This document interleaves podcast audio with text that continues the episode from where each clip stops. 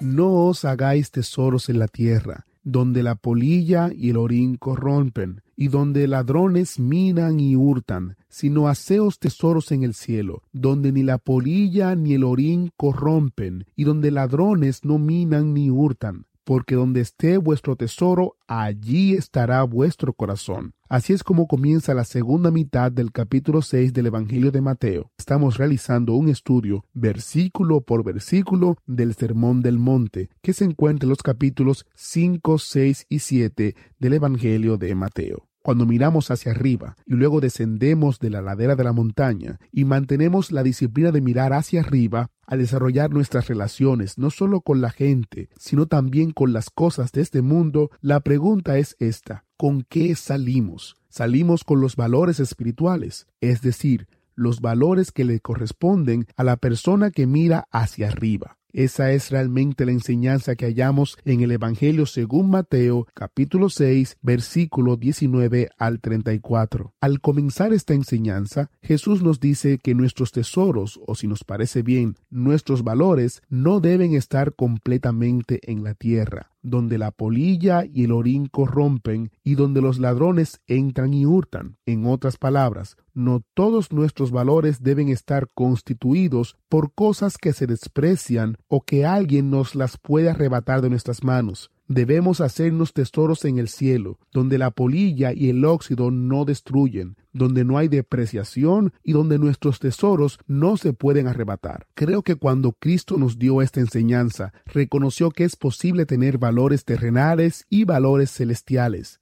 Él nos exhorta a que poseamos valores celestiales, no solo por el hecho de que esta es una norma de orden religioso que Él está estableciendo, sino porque Él nos ama. Él no quiere que todos nuestros valores se corrompan, se desprecien o nos sean arrebatados. En relación con esta enseñanza acerca de los valores, en el versículo 21 del mismo capítulo, Jesús nos ofrece una de sus grandes declaraciones, porque donde esté vuestro tesoro, allí estará también vuestro corazón. La pregunta que se nos hace en este planteamiento no es solo dónde está tu tesoro, sino dónde está tu corazón, porque donde estén tus valores, tus tesoros, allí estará tu corazón. Si usted es una persona, un discípulo de Jesucristo, que ha mirado hacia adentro, alrededor y hacia arriba, ¿dónde debe estar su corazón? Y esta, estimado estudiante, es una gran enseñanza con respecto a los valores, una escala para medir nuestros valores, donde esté su tesoro, allí estará su corazón. El pastor Woodward sobre esto nos cuenta lo siguiente. Hace muchos años me encontraba pastoreando una iglesia. Estamos en la construcción de nuestro primer edificio. Teníamos sábados de trabajo. Sábados tras sábados nos reuníamos con una docena de hombres para hacer excavaciones y efectuar todo lo relacionado con las bases del edificio. Por el sitio donde se edificaba pasaba mucho tránsito y un sábado, mientras estábamos en las excavaciones, llegó el piloto de un avión de reacción a trabajar con nosotros. Durante el receso para tomar el café le pregunté al piloto por qué había decidido acudir al trabajo y meterse con nosotros en las fosas que estábamos excavando para colocar las bases de concreto. El piloto contestó Bueno, sábado tras sábado paso por aquí y los he visto trabajando con tesón me impresionó el hecho de que ustedes están ayudando así a la iglesia. Un sábado cuando llegué a mi casa y le dije a mi esposa que los había visto haciendo esta fosa, ella me informó que de nuestra cuenta conjunta ella había asignado un cheque de mil dólares para esta obra de la iglesia. Tuvimos una buena discusión por esto, pero luego descubrí que mil dólares de mi dinero se estaban vaciando en el concreto que ustedes están colocando aquí. Al pasar esta mañana, algo tocó las fibras de mi corazón al ver este edificio en construcción, y por esa razón decidí meterme aquí con ustedes para ayudarlos. Se puede ver que cuando él se dio cuenta que parte de su tesoro estaba quedando en el concreto que estábamos echando en las bases, sintió que su corazón estaba allí, y él también fue a estar en ese mismo lugar. Ese realmente es un principio. Si usted no siente ninguna responsabilidad de enviar misioneros a otros países, ¿sería posible que usted no está interesado en eso por el hecho de que su tesoro no está metido en esa obra? En una ocasión, se invitó a un misionero para que diera una conferencia sobre el tema ¿Por qué no tenemos la visión de la obra misionera? Ese misionero contestó esta pregunta de una manera muy práctica, porque su tesoro está en el Banco de América. Saquen algo de su tesoro del Banco de América y envíenlo al Japón. Y cuando venga el misionero para informar acerca de las obras de Dios en el Japón, usted estará en el banco de adelante, porque su corazón está donde está su dinero. Esta es una gran verdad. Cuando Jesús comenzó a enseñarnos lo referente a los valores espirituales, lo que realmente nos dijo fue lo siguiente. ¿Cuáles son sus valores? ¿Dónde está su corazón? Si por ejemplo Jesús estuviera aquí hoy y quisiera enseñar con respecto a los valores en una sesión de preguntas y respuestas, y usted le preguntara, ¿cómo sé cuáles son mis valores? Jesús contestaría de una manera muy práctica. Diría algo como esto. Sentémonos durante un par de horas y revisemos los talones que le han quedado en sus talonarios de cheques durante los últimos cinco años. O tráigame los calendarios los cuales ha marcado sus actividades durante los últimos cinco años. Muéstreme cómo ha gastado su tiempo en los últimos cinco años, cómo ha gastado su dinero en esos cinco años, y yo le diré cuáles son sus valores. Le indicaré dónde está su corazón. Después podremos hablar en cuanto a cuáles deben ser sus valores y dónde debe estar su corazón. Se ve, estudiantes del Instituto Bíblico del Aire, que el párrafo del Sermón del Monte que estamos estudiando parece que él nos enseña lo relativo a los valores, presentando una pregunta. ¿Qué hace usted todo el día con su tiempo, con su energía y con su dinero? Eso indica cuáles son sus valores. Sus actividades que representan sus valores no deben estar todas dedicadas a las cosas materiales que se desprecian y que, con el tiempo, le serán arrebatadas de las manos. Algún día todo lo material nos será quitado, y se dice que no hay bolsillos en la ropa con la cual nos llevará a la tumba, y no podemos llevar nada con nosotros. En el párrafo siguiente, el Señor presenta otra pregunta. Esta es otra gran enseñanza de Jesús y se encuentra en los versículos 22 y 23. La lámpara del cuerpo es el ojo. Así que, si tu ojo es bueno, todo tu cuerpo estará lleno de luz. Pero si tu ojo es maligno, todo tu cuerpo estará en tinieblas. Así que, si la luz que en ti hay es tinieblas, ¿cuántas no serán las mismas tinieblas? En la Biblia, con mucha frecuencia el ojo representa la mente. Si consideramos el ojo como la mente, la perspectiva, la manera de pensar, lo que Jesús dice es lo siguiente. En este mundo usted puede tener un cuerpo lleno de luz o lleno de tinieblas. En otras palabras, puede tener una vida sumamente feliz o sumamente deprimida. La diferencia depende de una cosa, cómo ve usted las cosas. Cuando la perspectiva es incorrecta y la vida es solo tinieblas, cuán profundas pueden ser esas tinieblas. La infelicidad de la gente es sencillamente indescriptible. Su perspectiva no es la correcta. Y este es un gran hecho de la vida. Las personas hacen lo que hacen y gastan su dinero y su energía de la manera como la gastan por causa de la manera como ven las cosas. Y esta es una gran verdad con respecto a los valores. Hay muchos creyentes en Cristo que tienen un problema. Es un problema que molesta especialmente a los pastores más que ningún otro problema. El pastor Woodward lo llama esquizofrenia espiritual. Eso significa que una persona tiene una doble visión espiritual.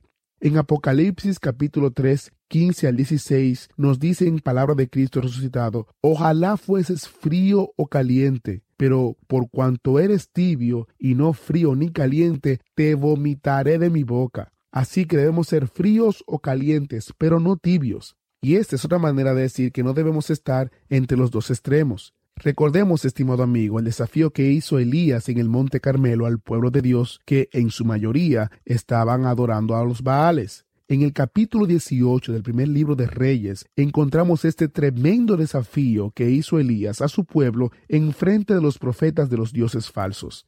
¿Se ha dado cuenta usted de la pregunta que Elías le presentó al pueblo de Dios al hacer esta gran demostración del Dios verdadero y viviente?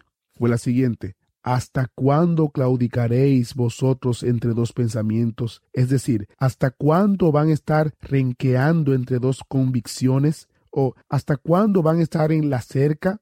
Elías continuó, si Jehová es Dios, seguidle, y si Baal, id en pos de él. Es la misma verdad no sean esquizofrénicos espirituales. Si el Señor es Dios, entonces entréguese a Él y síganlo. Así es como usted debe ver las cosas, así debe ser su perspectiva. Sea usted de un solo modo de pensar, no sea vacilante. Santiago dice, el hombre de doble ánimo es inconstante en todos sus caminos. Por tanto agrega, Vosotros, los de doble ánimo, purificad vuestros corazones. El término purificad no significa tanto limpiar el corazón, sino más bien cambiar las dobles por la sinceridad. Esta es una gran verdad, estimado amigo. De ella se desprende una pregunta. ¿Cuáles son sus actitudes? Esto nos hace volver al sermón del monte. ¿Cuáles son nuestras actitudes? ¿Cómo vemos las cosas? ¿En qué piensa usted todo el día? Eso establecerá nuestra escala de valores. Pasamos ahora al versículo 24. Aquí se nos presenta otro asunto relacionado con los valores. Ninguno puede servir a dos señores, porque o aborrecerá al uno y amará al otro, o estimará al uno y menospreciará al otro. No podéis servir a Dios y a las riquezas. Aquí surge la pregunta, ¿a quién sirve usted todo el día? ¿Cuáles son sus lealtades? Jesús exige una entrega total. Cualquier cosa que sea menos que una entrega total conduce a mucha infelicidad. El pastor Woodward nos cuenta en una ocasión, escuchó a un profesor de psicología. Él no era creyente en Cristo, decía que todos nosotros tenemos en nuestras mentes cosas que están en conflictos unas con otras, pero no nos detenemos a pensar en el hecho de que tratamos de creer ambas cosas. Se refería, por ejemplo, a las personas religiosas que dicen el Señor es mi pastor, por tanto no ando nervioso, pero les atacan las úlceras, la colitis y las jaquecas. Los médicos dicen que andan nerviosas, tienen mucha ansiedad.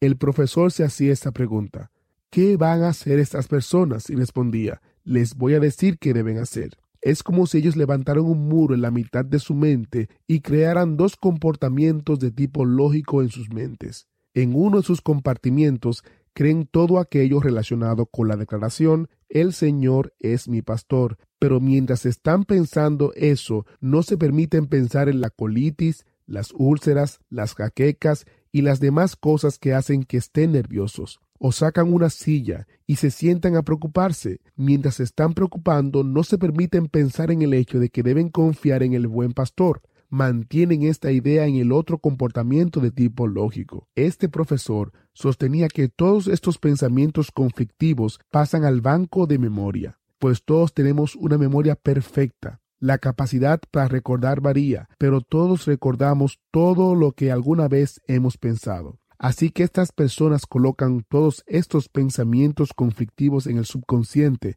es decir, en el banco de la memoria. La mente subconsciente es como un vaso, tiene cierta capacidad.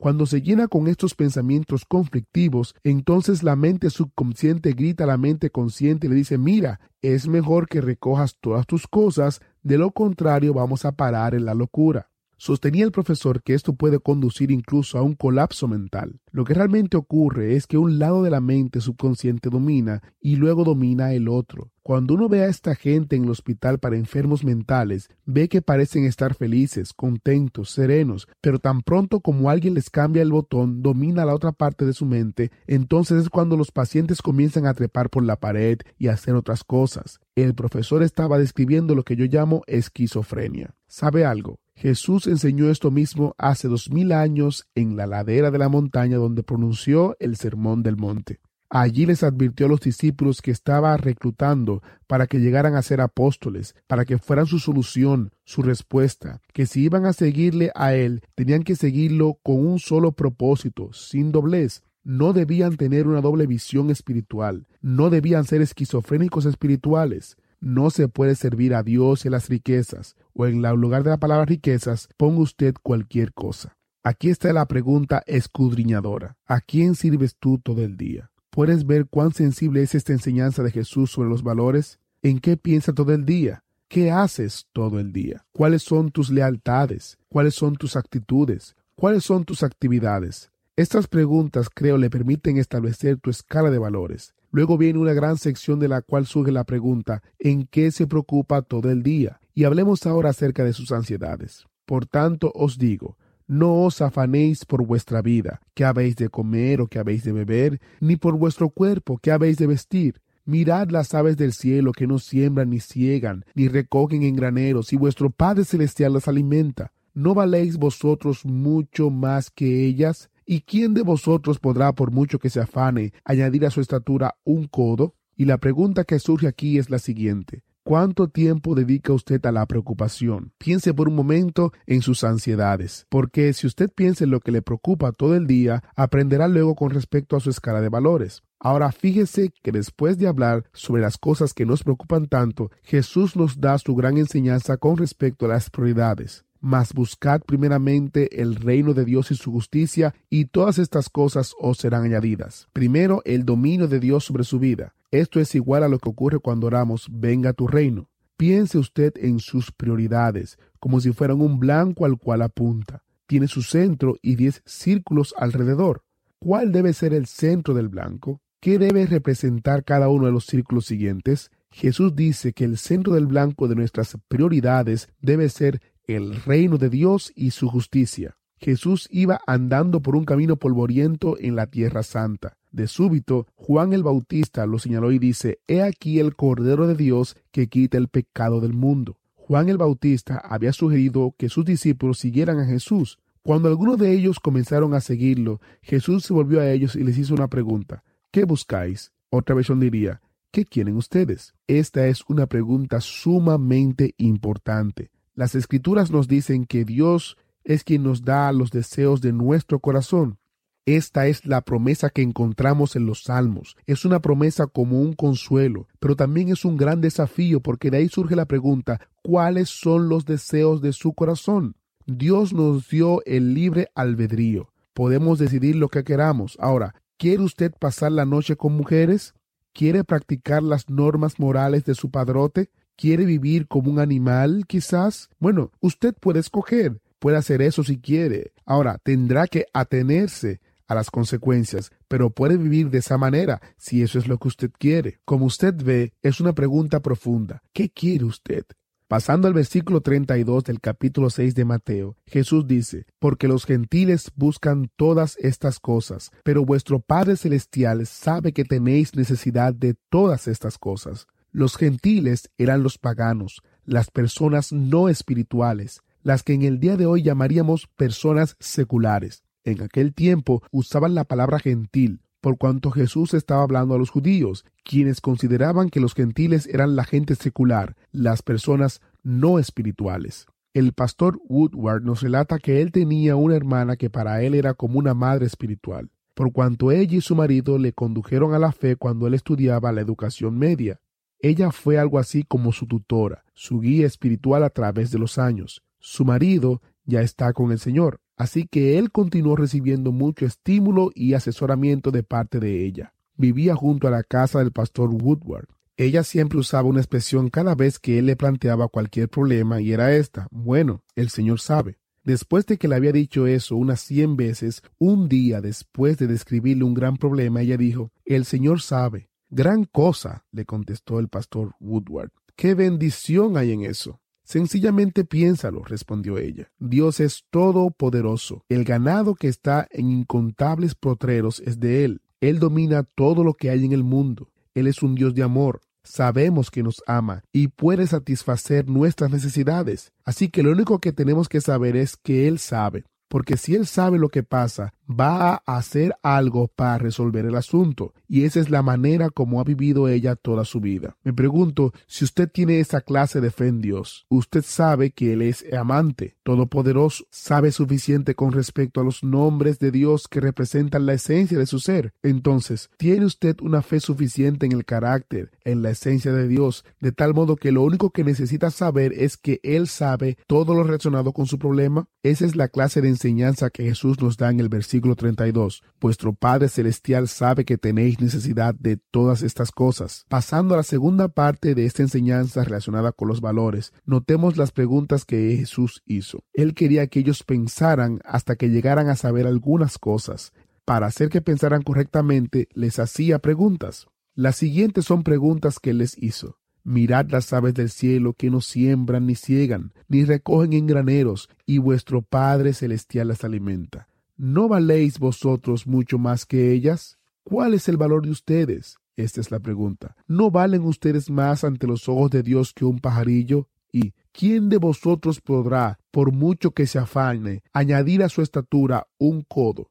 En otras palabras, Jesús está abriendo la visión de sus discípulos para que se den cuenta que Dios está ocupado hasta de las cosas mínimas en este mundo. También, ¿de qué vale el afán? ¿Qué se logra mediante el afán? Usted tiene, por ejemplo, un tamaño que Dios le ha dado. ¿Puede usted añadir a su estatura algo? Por más que se esfuerce o por más que se estire, no podrá hacerlo. Sin embargo, Dios hace que estas cosas sean posibles. Y si esto es así, ¿cuánto más la vida? ¿Cuánto más lo que tiene que ver con nuestra existencia?